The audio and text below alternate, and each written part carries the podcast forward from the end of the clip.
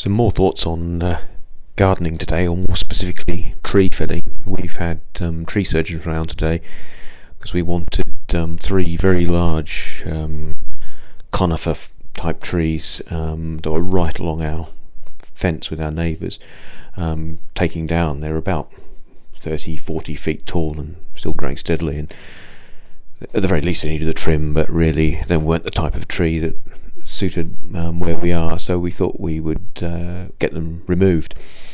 And we had this all arranged and were somewhat um, looking at the weather, thinking, okay, it's going to have to be postponed. But no, this uh, team of three people t- turned up, and um, it was very impressive watching one guy go up each tree, stripping the branches and then shortening it, um, uh, shortening the trunk and um, the other two sort of plucking it down with the helping guide it down with the rope. All these sort of um, dropped um, quite promptly and then all chipped up and taken away, and they tidied everything up um, afterwards, even to the extent of um, uh, cleaning the cars that had got sawdust on them, which is really good. But um, what really struck me is I'm always interested in seeing people practicing a skill that I haven't got. You think cutting down a tree is a simple affair, but watching this guy a sort of climb up with a, a chainsaw.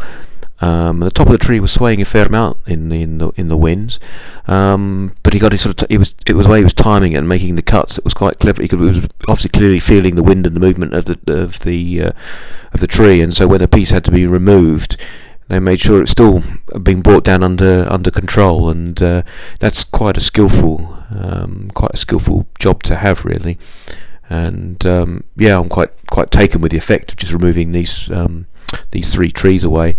Um, and in coffee breaks, we were getting some quite useful tree advice too, um, and suggestions of what we might do in our place. So I um, I um, was thoroughly impressed with these guys. I think they're a family firm, sort of fairly local to us, but he covers a fair amount of the area around northwest London.